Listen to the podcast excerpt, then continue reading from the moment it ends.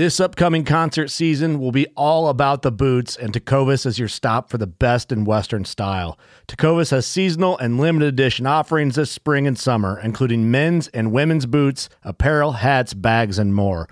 All Tecovas boots are made by hand in a time honored tradition with timeless styles that are always on trend. And Tecovas has first wear comfort with little to no break in period. It's hard to find this level of comfort paired with this level of style.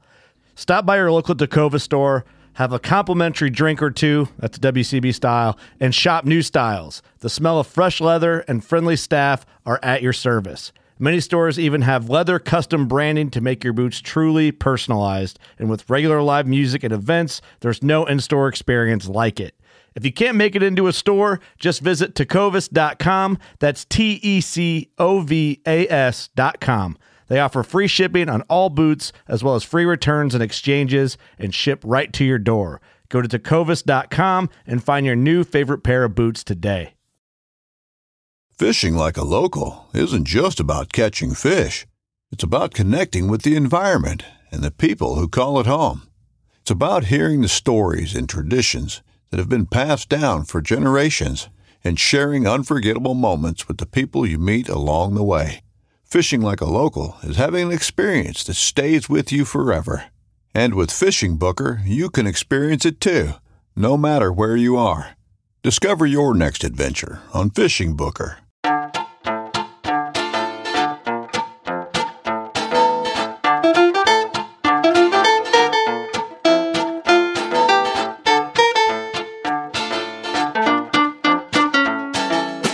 April Vokey, and you are listening to Anchored, my chance to speak with some of the most influential people involved in the outdoors today.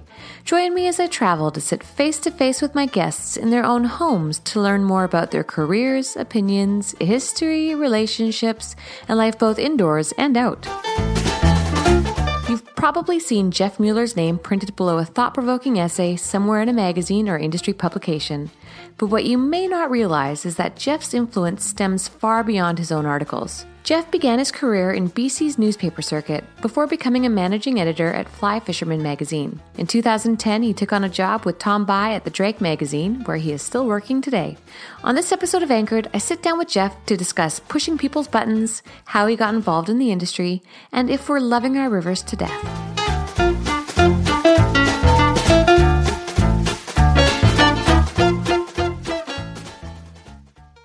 So I was born in Montreal. Oh, Montreal. Yes, I lived there until I was six, and then moved out to Vancouver and spent the next twenty years there. You were there till you were 26? Yeah, twenty-seven actually. Uh, see, I did not know that. I knew you were Canadian, Right, but I didn't know you were there for so long. Because I just associate, I just, to me, you're an American, right, right. but you're not. no, well, I'm I'm technically now through marriage. Right. yeah, my wife and I got married five years ago. Became an official American actually just recently. Within the last year, I got my citizenship. So How old are you? I am forty. Okay, so yeah, just over half forty this year. over half your life in Canada. Yes, I'm assuming your parents moved to Vancouver and you went with them. Yes, so they they took me with them as a six year old. Thankfully, they didn't leave me in Montreal. Congratulations, you're doing something right. Awesome. yeah, my dad uh, he was a business guy. He worked in the aerospace industry, so he traveled a lot. He did a lot of work in Japan, uh, Malaysia, all over Asia, and uh, yeah, we had a great upbringing in Vancouver. Did they ever try to snag him in Seattle? Uh, no, I mean, Boeing's there, right? Boeing is in Seattle, yeah, yeah. But no, he stayed in Vancouver for you know a good chunk of his career, and uh, actually he ended up getting transferred to the states, uh, to New Jersey, when I was going into my first year of university at Simon Fraser in Burnaby, and uh, I stayed, and the rest of the family, with my younger brother, who's eight years younger, they all moved to Jersey, and I did not want to move to New Jersey. So No, yeah, why would you leave BC to go to Jersey? Exactly. Doesn't make much sense. no, no. Okay, so you stayed behind. I did. Now, when I was looking at the things that you've done in your life, which is actually really impressive, by the way. Oh, thank you. I was really surprised to see that you went to SFU. It's a great school. It is a great school. So, what did you take? I took communications at Simon Fraser. Actually, I did my first year of university at UVic. Oh, you were on the was- island. Yeah, I was on the island for a year. And uh, I ended up transferring over to SFU and finishing my communications degree there. I had to be closer to my friends in, in Van, and I had a girlfriend in Vancouver, so I was you know doing the do it. ferry commute from Vancouver Island, and it wasn't working out so well. Yeah. So Did were your parents French? Like, what was with the Montreal start? they're not French. I mean, they do speak French as you know a second language. They can get by, but they're Anglophones. So I mean, they just grew up in Montreal. That's that's where Oh, they grew from. up in Montreal. Yeah, my mom's family is still there. Her sisters and uh, you know my parents are in upstate New York now, so they're close and they maintain those Montreal ties and Mm-hmm. yeah, do a lot of back and forth. Did dad or mom do any fishing in Quebec? Uh, no, not to my knowledge. Um, fishing definitely came later Okay. after the move to Vancouver. For you or for the family? Uh, for the family in general, and for I guess, yeah, for me as well. My dad was a total and still is boat nut. I mean, we were a boating family. We we owned Ah. sailboats and traveled all over the place: Gulf Islands, Desolation Sound, San Juan Islands, and so yeah, I mean, all our family vacations revolved around small sailboats. You know, not How long would you fancy go? yachts or anything. Right. How long were you going out for together on these trips? uh, typically, I don't know, like a week at a time. Okay. Yeah, you all- didn't kill each other? Uh, my brother and I tried to kill each other on several occasions. Oh, yeah. yeah, yeah. I mean, you're cooped up in a 27 foot sailboat, and How things many- get pretty intense. Just the two of you or? just the two of us. Okay. Wow. And what's the age difference? Oh, eight years. Eight years. Okay. Yeah. Yeah. Yeah. You, you guys were even scrapping back then. I mean, eight years. Wouldn't you have been a lot older? I was a lot older, but I was a mean older brother. It's funny now because you know my brother lives in uh, in Portland, Oregon. He works for Intel, and he's much bigger than I am now. He's probably got like two feet on me and could totally kick my ass. So it's all turn. It's all come around for sure. Yeah. So Yeah. where does the fishing come in? You guys are sailing. Are you seeing amazing fish? Fisheries? Yeah, I mean, we are definitely fishing growing up, but more, you know, not fly fishing in particular. You know, we were ocean fishing, mooching, and trolling for salmon, and all that fun stuff. But uh, yeah, that was kind of my first introduction to fishing for sure. My dad had a partner in a couple of his boats, so he kind of moved on from sailboats to motorboats. And this guy, his name was Ron Vogue, and he was a big influence on my fishing. He was his father was a commercial fisherman, and he was just a diehard angler. And he would come on a lot of our trips. We'd do trips with Ron. Wait, the family and Ron? No, typically like my dad, So and my dad and Ron. Okay. my mom was out on that one. okay, got it. This guy was nuts. I mean, you would hook up on you know a Chinook or a coho, and I mean, he's the most soft-spoken, put-together guy, and would just lose his mind, just go ape shit. Yeah. And for me, as you know, a young kid, you know, 10, 11, 12, it just blew my mind seeing this guy lose it. Yeah, and and it was really cool. like it didn't scare you, but it intrigued you. It absolutely intrigued me. Okay, so now were you continuing to fish all throughout college or university? Yeah, yeah. I fished. You know, I had I had a good crew of buddies in Vancouver, and we fished together a ton. Uh, you know, Squamish area, Squamish system. Okay, steelheading? Not steelhead catching. You know, we'd we'd chase the chum runs and whatnot. For sure, especially Yeah. over there. Absolutely. Yeah. So that was a lot of fun. Yeah. And at this point, you're thinking, what, like, what do you want to do for, like, what do you want to be when you grow up? At that right, point, right. So probably not sure at that point. I mean, definitely trying to find myself in terms of what I want to do with my career and whatnot. After graduating from Simon Fraser, I scored a pretty awesome internship in Manhattan. oh, So I ended up working in New York City for a year and a half for the Canadian consulate. Yeah, and so we were promoting Canadian acts, um, artists, bands, et cetera, coming into New York City, and we were kind of the marketing agency for these people. And one of my bosses there was a guy by the name of Peter Lloyd, and he was, you know, a big time journalist for the Toronto Star back in the day. oh, cool. And I was really intrigued with the writing side of what we were doing, you know, promoting novelists and stuff coming into town. And uh, he kind of planted the seed in my head. We would spend a lot of time at the bars after work and talking about journalism. So when I finished my Canadian consulate deal, I went back to Vancouver and enrolled in the journalism program at Langara. And were you snowboarding at this time?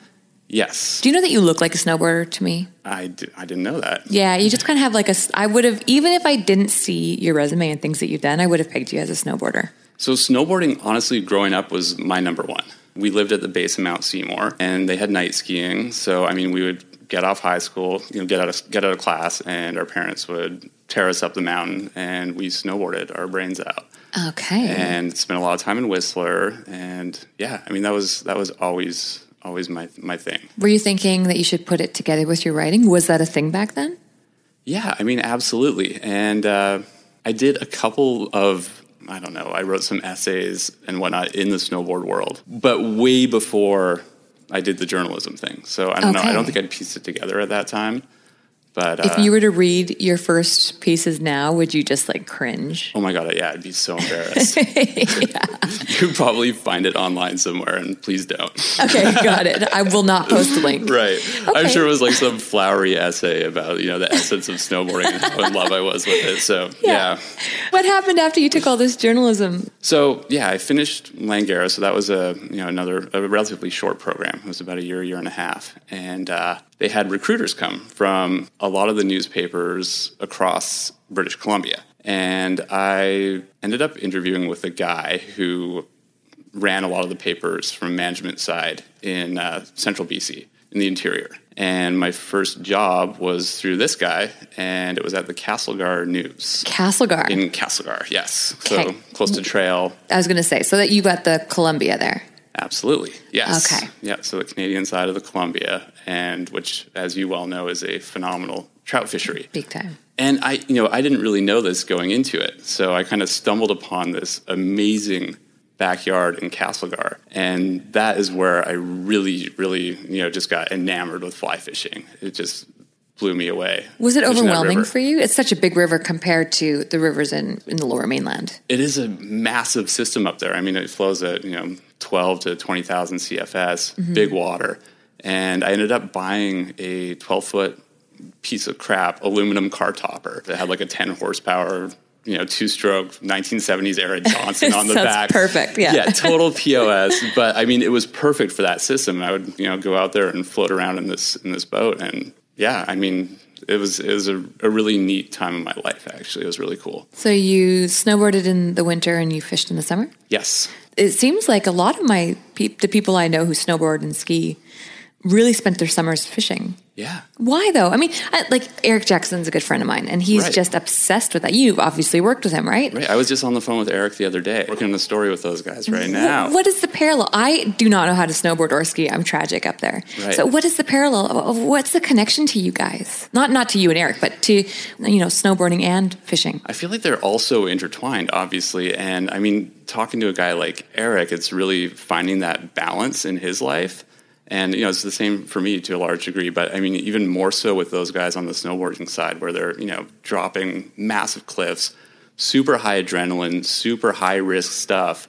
And they got off, get off the mountain and they want to decompress and go steelheading. Oh, so it's like a yin and yang sort of thing. Absolutely. Totally yin and yang type thing. Is that what it is for you, or is that what it was for you? Yeah, yeah, for sure.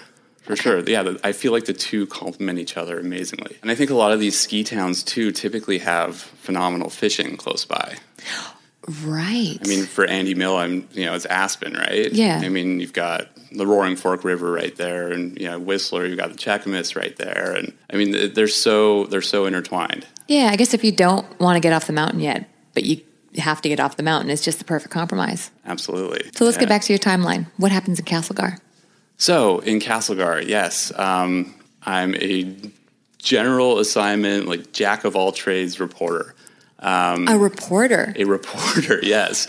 Voice recorder in your face, um, interviewing everyone and anyone. I mean, we covered, we were a two man editorial operation. So it was myself and my editor, Dale West, who is a total badass, super phenomenal guy, uh, great mentor back in the day. But yeah, we would cover school board meetings, um, hospital strikes, uh, a lot of sports. Right. Yeah, so I mean, obviously, hockey, junior B hockey was huge in these you know small interior towns, and uh, you know the hockey players were like the rock stars in the town. So we'd spend a lot of time, a lot of time on the rink, hanging with those guys, and it was a lot of fun. I was there for a couple years, and like I was saying earlier, you know, at the time I was really discovering you know trout fishing on a five weight fly rod, totally different than what I'd been doing back in Vancouver, and falling in love with this sport. And I also started writing a fishing column For? For the Castlegar News for the paper, and generally, I you know, school board and whatnot was pretty dry, mm-hmm. and I was definitely far more intrigued with the fishing side and the sports side, and I ended up becoming a sports editor and graduated from the Castlegar newspaper to the newspaper in Kamloops. Oh, okay. so that would this week. be a bigger paper. Bigger paper, bigger audience. Yeah. So at that point, are you thinking I'm going to be a reporter for the rest of my life? Yeah, I mean, I was definitely enjoying the newspaper gig. It's not like it was a huge financial boon or anything like that, but it was a lot of fun. I mean, you get to meet a lot of fascinating people. You're out on the street. Um, you really feel like you're involved in the community, which I loved all of that. And uh, yeah, I didn't really know. I mean, again, you know, I was still very into fishing at that point in time. And I hooked up with Brian Chan actually in Kamloops. Oh, who's just like anyone who has not heard of Brian Chan, you must know he is a superstar in BC. He is He is awesome. the most fishy, like as he's a biologist. And if you want to talk entomology and bugs and trout behavior and triploids, I mean, Brian Chan is your guy. Absolutely. You need to get him on the show. What were you doing with him? Well, we were fishing chironomids, Brian Chan style. Thank you for pronouncing it properly. I really Right. appreciate that. Yes. no problem. My pleasure. So, I mean, he kind of took me under his wing there, and I still had the uh, aluminum car topper that I'm towing behind the Tacoma, and you know, just started getting really into the whole lake fishing scene. You know, the lake, the plethora of lakes around Kamloops is insane, It is, yeah. and you also have the Thompson, which is awesome too. Did you So- fish the Thompson for steelhead or were you just limited to trout at that time? I did not fish the Thompson for steelhead at that time, which I totally regret now being a total steelhead addict. But you know, I've gone And back uh, and fished the Thompson. The Thompson has like 200 fish left in it. yeah, and now I might not be going back again. So Right. it's such a sad story, the Thompson. And What, still, but what was in it for, like, why was Brian willing to fish with you? Because he's a really private, very quiet guy. yeah, I don't know. I don't know. He uh, Are you just saying you're likable, Geoff? Is that what you're saying? Maybe he must have saw something in me. He's like, you know, this poor kid flailing around out there or something, and uh, yeah, we kind of just hit it off. That's so cool. Yeah, I've Very actually cool. gone back to visit him. You know, not too recently, but within the last five years or so, and it's just yeah, Brian's awesome. Yeah, that's really special. Yeah, Okay. Now he was working in fisheries for a living at the time. yeah. I would imagine. he's working for the government. At the, yeah, at that point, were you thinking, hmm, maybe maybe that's something I'd be interested in doing? Absolutely. I mean, that would have been something. You know, you know, any sort of job in fisheries would be really cool. I don't have a biology background, but you know, as far as like marketing and communications go, it, you know, it could have been a good fit, and it's definitely something I've looked at and explored. But you know, serendipitously, um, I'm writing the fishing column, and a job comes up at Fly Fisherman magazine in Pennsylvania Oh, okay. and I'd been in contact with Ross Purnell there, who's you know still their editor. Was he their editor at the time? He was, Okay. yeah, yeah. I'm just and- trying to get- him to get the John, him timeline, John Randolph, Yeah. When did he take over for John? Um, probably within the last five or six years. Um, Okay. Was this before he had become the like, want- editor? in- What is he? The editor in chief? editor in chief? I think he's even got publisher on his title now. Yeah. So this Yeah. was before then, Yes, because this would have been more than five or six years ago, for sure. yeah, you're right. I want to say John Randolph probably retired around ten years ago. Mm-hmm. Yeah, more like eight or ten years ago. Okay. So you, this was this would have been about then. Yeah. Okay. Yeah. So, and I had asked Ross about the job position, of course, and I'd sent him a couple of my fishing columns, and I was wondering if he'd be potentially interested in hiring this Canadian. Well, he's Canadian too. Well, that's the thing. So he's like, well, as a matter of fact, I'm from Calgary. And, uh, you know, we've gone through the process of hiring Canadians here at the magazine. And they had a, you know, Fly Fisherman was quite big at the time. They had an HR department and all that fun stuff. And, uh, yeah, they flew me down for an interview and we kind of all hit it off. And I moved to Pennsylvania. Wow. From Kamloops. That is to such a Harrisburg, Pennsylvania. big change. Huge change. What- Yeah. What, was your role? What were you called? Uh, I was an associate editor coming in, so like you know, lowest rung on the ladder as far as editorial goes. But you know, it was great to get my feet wet there, and uh, yeah, I mean, awesome opportunity. How long were you there for? I didn't last that long. I know what happened. well, honestly, I mean, it was the move for me was really tough. I really missed Vancouver, um, Harrisburg, Pennsylvania. uh, You know, my personal opinions doesn't have like the same kind of fishing opportunities that I was used to back home. You know, Yeah. steelhead, salmonids, trout, and whatnot. And uh, yeah, I ended up being there for about two years. Okay. Yeah, two years. While I was at, so I don't know if you want to hear that whole story. I want to hear everything. Yeah. During that time, there was a lot of media trips going on and whatnot in the industry. Um, Oakley was a big player, for instance. Not so much a big player right now. But uh, you know, they'd have put on these media boondoggles, and we'd go out to you know Ascension Bay or something. And one, on one particular trip, we went to Pesca Maya. I don't know if you've been there; it's awesome. And uh, you know, it was a permit fishery, great permit fishery, bonefish, small bonefish, tarpon, etc. But anyways, it was a huge, huge media crew. I mean, a, a lot of people from the industry, and I met Tom Bie on that trip, and he and I really hit it off.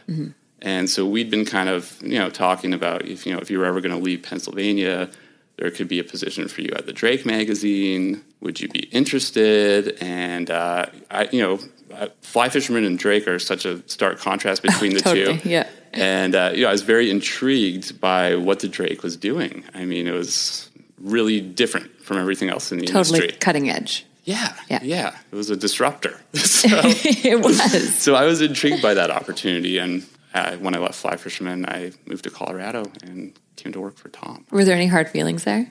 No, no. I mean, honestly, Ross was so awesome. You know, he's a great guy and uh, really helped me out in my career early on. And uh, yeah, we're friends right now. You know, I just saw him the other day. There's no animosity there or any hard feelings. Yeah. Yeah. Now, when you were working a fly fisherman, was it an office job? Did you go in every day to an office and sit down? Totally. Yeah, it was, uh, you know, polo shirts, office job, uh, you know, very corporate, I guess, compared to the Drake. For sure. So, what was the contrast? I mean, obviously, so Drake, the Drake was Colorado. Yeah, so the Drake at that time was uh, located in Fort Collins. Was it being run out of Tom's basement? Pretty much. okay. yeah, it was, no. I haven't had Tom on the show yet, so I, I don't know all the history. But I just remember when I first heard about the Drake, it was like, yeah, he runs it out of his basement. And I'm going, who is this? What is this magazine? You know, it says, what does it say on the cover? $5 and then $10 for bait for fishermen or something? fishermen, yeah. right, yeah, which gets people all the time at Barnes and Noble. But yeah, so I mean, it, it wasn't technically out of his basement. We did have an office. Um, it was attached to a laundromat and uh, a pot shop, which was you know super convenient, totally Drake. and yeah, kind of a kind of a night and day office experience compared to what I was used to. Was the pay the same? Were you getting paid the same? Uh, yeah, it was similar. Okay. Okay. All right. So it made sense for you to do this Yeah. at that point. Yeah, absolutely. It, it Okay. totally made sense. And, uh, you know, I, I'm still a Canadian at the time, too. Uh, at Fly Fisherman, I was working on a, a visa, an H 1B visa. Right. And Tom was able to keep me in America. So I'm forever ever grateful to Tom for that. Thank you, Tom Bie. And your role there was associate ed- editor? Very similar, yeah. You know, associate editor. And, you know, as you know, the Drake's a pretty small shop, and it, it is to this day. It was just the two of you guys, right? Plus w- other writers, obviously. Yeah, plus a ton of contributors. But yeah, it was Tom and myself, and uh, a guy by the name of Tanner Irwin, who was helping us part time on the design front. And Tanner's now big time in San Francisco, What's he doing there? uh, doing Apple campaigns. And, Oh, oh, is that all? Yeah, you know. okay, got it. may- maybe you've heard of Apple. I don't know. Now, what about Powder Magazine? Where does that come into play here? So, I mean, Tom's background is at Powder. That's definitely an interesting part of the whole puzzle. He was an editor there forever. And I mean, Tom's worked at a, at a ton of cool magazines, but Tom started the Drake magazine while he was working at Powder.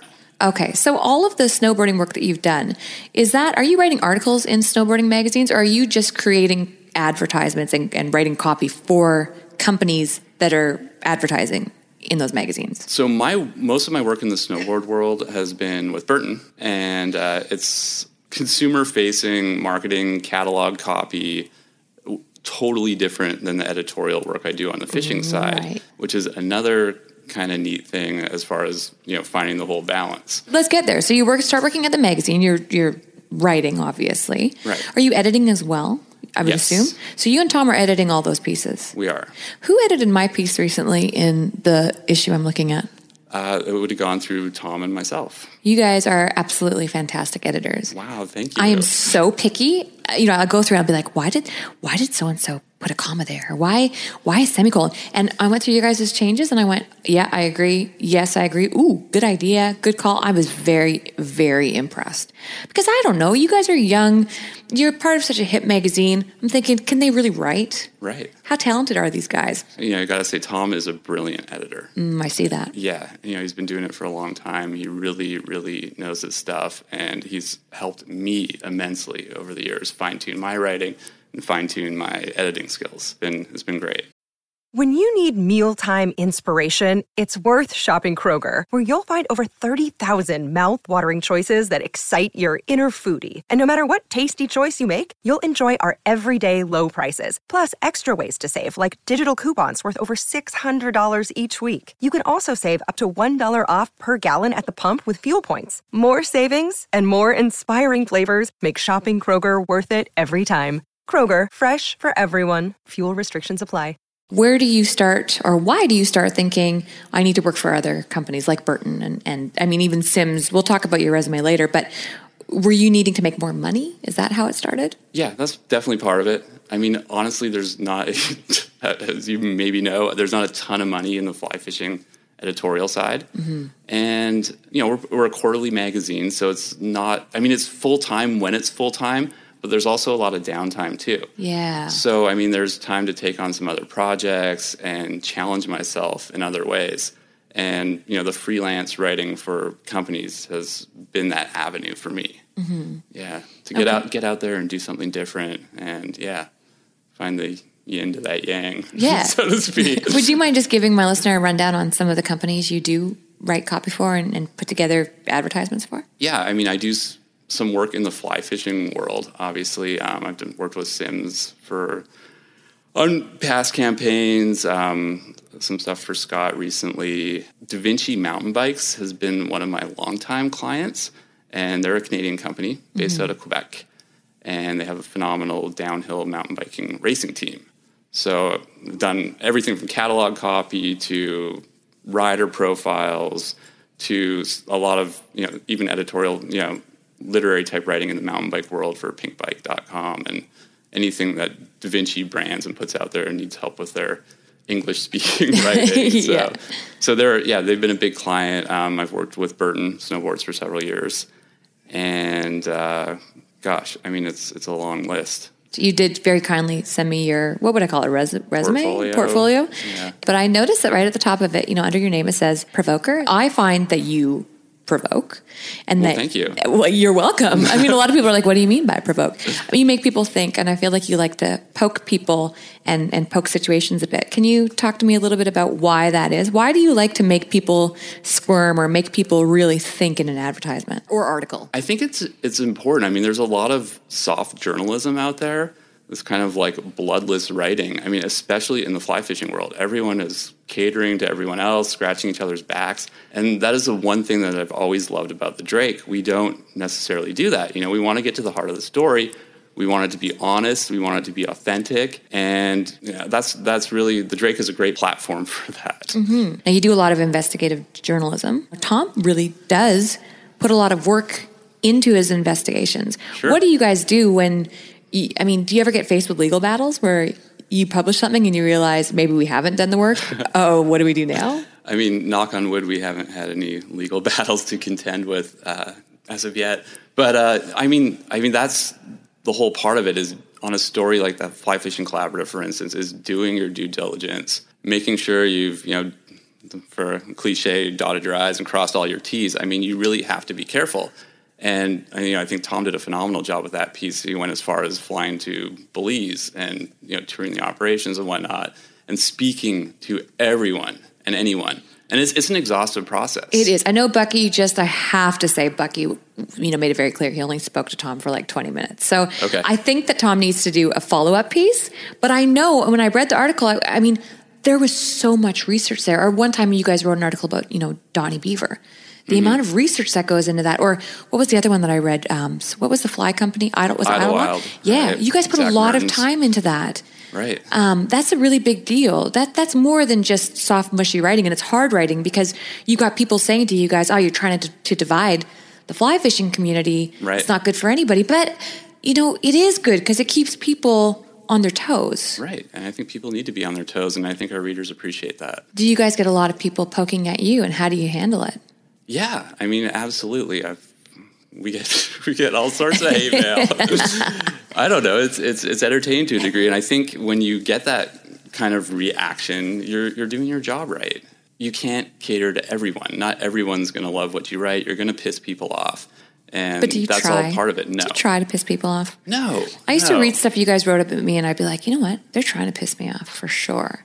Because I think that, and Tom and I have had so many battles on the internet. I mean, at this point now, I think we're Yeah, cool. you, you and Tom have some history. we do, but you know, and we'd be like, why the, why are you poking at me like this? And he's like, well, why not? You know, you should just find it entertaining. So I always wonder how you guys handle that. Um, do you find that you get people upset?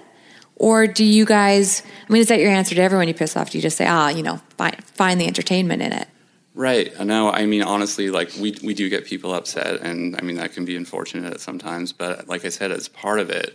And I think you know, poking at you. It really, actually, in retrospect, wasn't that offensive. It was rather funny. Right. So, how much of, of your guys' content is just surely, you know, like we call it taking the piss Right. versus actually trying to be, you know, offensive? No, I think typically we're not trying to offend, but like you said, trying to be funny. Uh, Humor is one of the hardest things. I mean, we'll we'll write satirical pieces, Tons, and yeah. satire oftentimes goes way over people's heads. They take it completely literally. Is it showing through in sales? How are the Drake sales?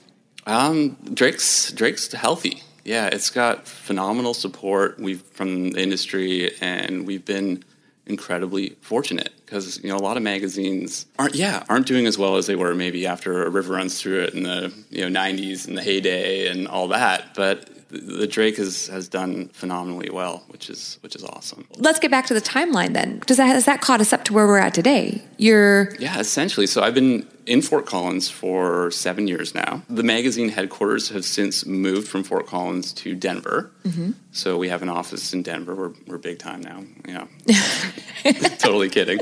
Um, but yeah, so you know, I, I commute to to Denver once in a while to do some copy editing and mostly work out of my home office. okay, are you Yeah. fishing at all anymore? I, yeah, I still fish a ton. Is that all through the magazine? Uh, it's not all through the magazine. The magazine kind of points me toward a lot of fishing maybe I wouldn't do otherwise, which is really cool, you know, for story specific articles. Uh, and on my own time, I steelhead as much as possible. That is, that's my thing. So you must be traveling to, back to Canada? Yeah, I do. I do an annual trip to northern BC. One annual trip. Uh, I did. And that's where I saw you last, actually, I think. Yeah, I did two this year, actually. Why don't you just go back? Can't you work remote? I, yeah, I can work from anywhere. I mean, Yeah. that is the brilliance of the you know internet Wi-Fi age we're into. As long as I have an inter- internet connection, I can work anywhere. Have you thought about going back? I have thought about going back. So what's But- stopping you? Well, we have a, a son in high school. Oh, My oh, wife and wait, what? Hold Oh, on, stop. In high school? Going into high school this year. Yes. So tw- 12, 15. thir- fi- what? Yes. 15? You do. I did not know that. Hold on, back it up.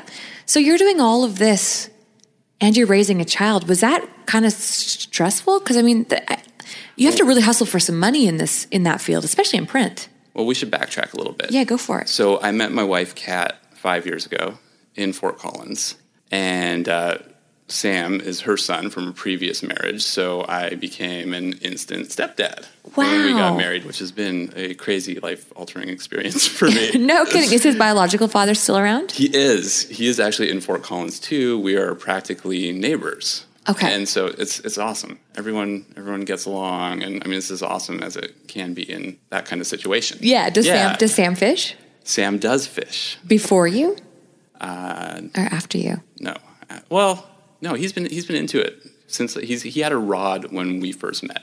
So I mean he wasn't crazy into fishing, but yeah, he's he's getting after it and he's getting really good. It's impressive. Okay. So you guys can't be leaving anytime soon. No, no. Sam's got to graduate from high school, and we'll see where he goes. And then, yeah, then sky's the limit. Who knows? Maybe we'll move to Terrace or something or Smithers. Just stay that's out of where I my water. go. Right. and what about Kat? Where does she want to be?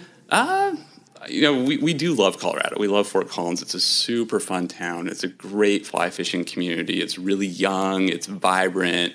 Phenomenal fly shop. St. Peter's in town there. Those guys, those are guys I was hanging out with last night. So I don't know. We we could end up staying in Colorado, but I don't know. We like Montana a lot. My in laws live in Montana. Mm-hmm. They live on the Bighorn River, and yeah, Bozeman would be cool. But I would love to be closer to the ocean. Now, what about your responsibility? You know, working in the industry and working in print and and you know online. Uh, your responsibility for keeping the rivers from being overcrowded. Do you feel a responsibility to not divulge spots? Oh my God, yes. This is something that's you know really hits home. Um, it's it's like you're walking this tightrope, right? Because you're a magazine, you want to grow readership. Everyone in the industry wants to grow the sport, but as a fisherman, as someone you know who loves being on the water, it's kind of an opposite. It really is an opposite viewpoint. Um, I don't want to see the rivers overcrowded. overcrowded. I don't want to see a, bu- a bunch of people tromping around on the water where I find my solace and you know I can get away from it all. So it, yeah, it's definitely it's, it's a fine line and it's it's something I struggle with for sure. Mm-hmm. Well, remember you were going to write a piece about that about you know are we promoting fishing too much? Are we loving it too much? Are we loving it to death? Right. Did you ever publish that piece? Uh, no, it's something I'm still working on. Why is it? Are you finding it's a real tightrope? yeah, yeah, yeah, it is. It is. It is. Had yeah, you ever battled with your own integrity? Um, I mean, are you not writing it because you don't want to piss people off, or do you feel hypocritical? Like, why is it taking you so long to write this article? Well, let me tell you something. So, the nice thing about the Drake is we are not a where to, how to magazine. This is why I work for the Drake. I want to write about the places, the essence of places. I don't want to write about how to get to a place. Like, here's the directions. Um, I enjoy writing about people, people profiles, but I don't enjoy writing a how to on tying knots. So, I mean, that is what's awesome about the Drake, truly. So, uh, integrity wise, I don't have to struggle with that because we're not hot spotting in that magazine. Thank but you. you. know, so let's talk about your personal feeling. You know, you know, you don't have to put it in writing. Uh, here, you can just say it. How do you feel? Do you feel like we use it as an excuse, saying, "Oh, you know, I don't mind being public about it because we're getting people into the sport. We're advocates because the more people who fish it, the more people care about it."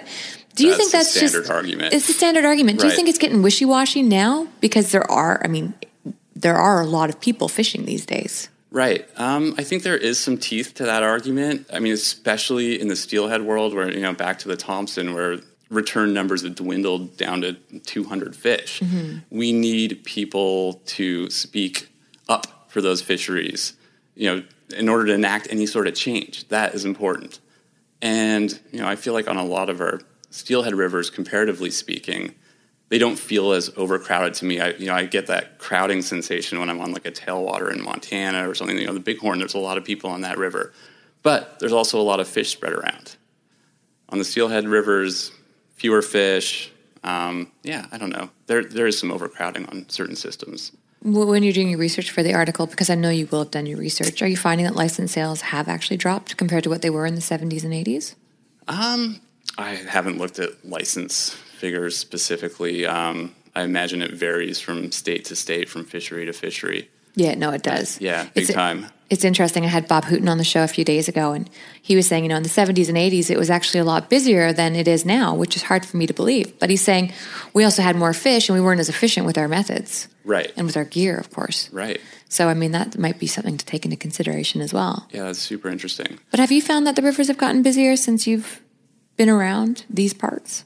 Yeah, yeah, for sure. You know, I look at the Olympic Peninsula as an example of a relatively busy system. You know, there's a lot of guide boats out there. There's a lot of bank anglers, and since the Puget Sound fisheries collapsed, it's it's a bit of a shit show. You know, to be honest. So yeah, you know, definitely, like we were saying, specific systems, you see it. So in a system, and you feel it. Well, let's talk specifically about the OP then. Sure. Do you think it would be better to have anglers maybe give themselves a cap, so you know, catch one or two fish and then go home, or do you think it would be better to have them fish dry fly only, or do you think that they should spread out and go explore other smaller rivers with fewer fish? Right. Um, I think asking them to spread out and explore other rivers is is nice, but I don't know. That's asking people to do something. Um, regulations, you know, to your first point, make sense. Absolutely. Do you think that that's something that, I mean, would you, cont- if someone said to you, look, you're traveling all the way from here, as, you know, say you're going to the OP, you have to only catch two fish and go home, what would you say? Uh, I would say I'm all on board with that. You would. I would, yes, absolutely. Okay, well that's I would be refreshing. really stoked if I caught two fish a day in the OP. I mean, that's kidding. that's a phenomenal day. What about I'm in ready to go back to the bar and party. Right. what about in the Skeena though? You know, you travel all that way. It's your one week. You know, your dad. Right. You don't have that much time. There's summer run steelhead, so it's more likely you're going to catch more than one or two. Uh, what do you say then? I say the same thing. These steelhead are so important, and we really, I mean, they need to be given a break. They need to do their thing, and too much angler pressure. I mean, that's the one thing we can do. Is just stop Or, yeah, after just- we've caught our amount of fish. right. I mean, it's yeah. And if they said to you that we need to just shut down the fisheries entirely and your livelihood might go down the drain, what would you say? Well, I would say Besides, that sucks. Yeah, that totally sucks. I'm devastated, obviously. Yeah. But I mean, if that's what you got to do, that's what you got to do. You know, So what are you take, doing? take up another activity. right. Well, yeah, you do have other options. I mean, fly fishing is it's so ridiculous. You know, we're not saving the world or anything. It's we're essentially pleasuring ourselves. You know, it's this super fun. It's beautiful. It's poetic. But I mean, it's it's a silly thing. I love it. What's your big conservation cause? What are you doing now today to Um, do something better? definitely you know I, I take conservation seriously and uh, my best tool to do anything on that front is through the written word. So i also you know i support the wild steelhead coalition. They're good friends of mine. Anything i can do to help those guys on the writing front.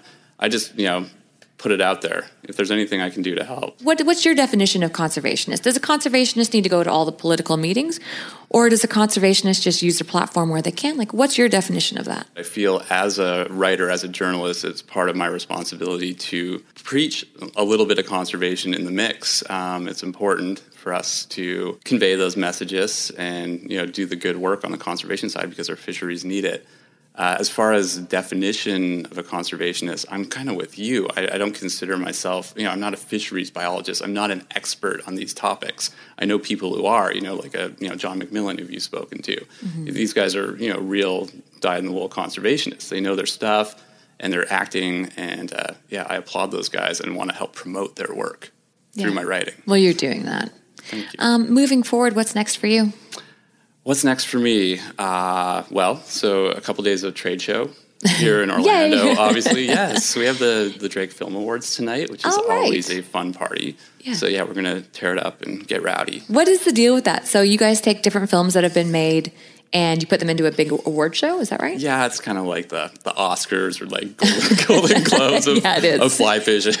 Yeah. no, but that's that's exactly what we what we do. We take the best of the best from the year, and uh, we put together a little awards show, and yeah, drink some beer, have a good time. Okay. So, that's next for you. Anything in the long term future? Uh, long term future, I'm gonna go back home and spend some quality time with the family, do some fishing this summer and some camping, and uh, yeah, you know, back to the grind. We've got magazines to churn out. We got the fall issue we're working on right now, so yeah, I'm gonna be doing a lot of interviewing and editing and writing.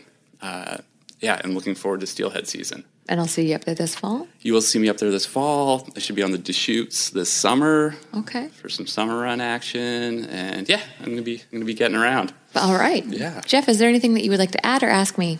Uh, no, I think I'm good. Thank you so much for having me. It's Thanks been for an coming on. honor. I really appreciate it. Yeah, it's been a lot of fun. Thank you. And that concludes this episode of Anchored. Thank you for listening.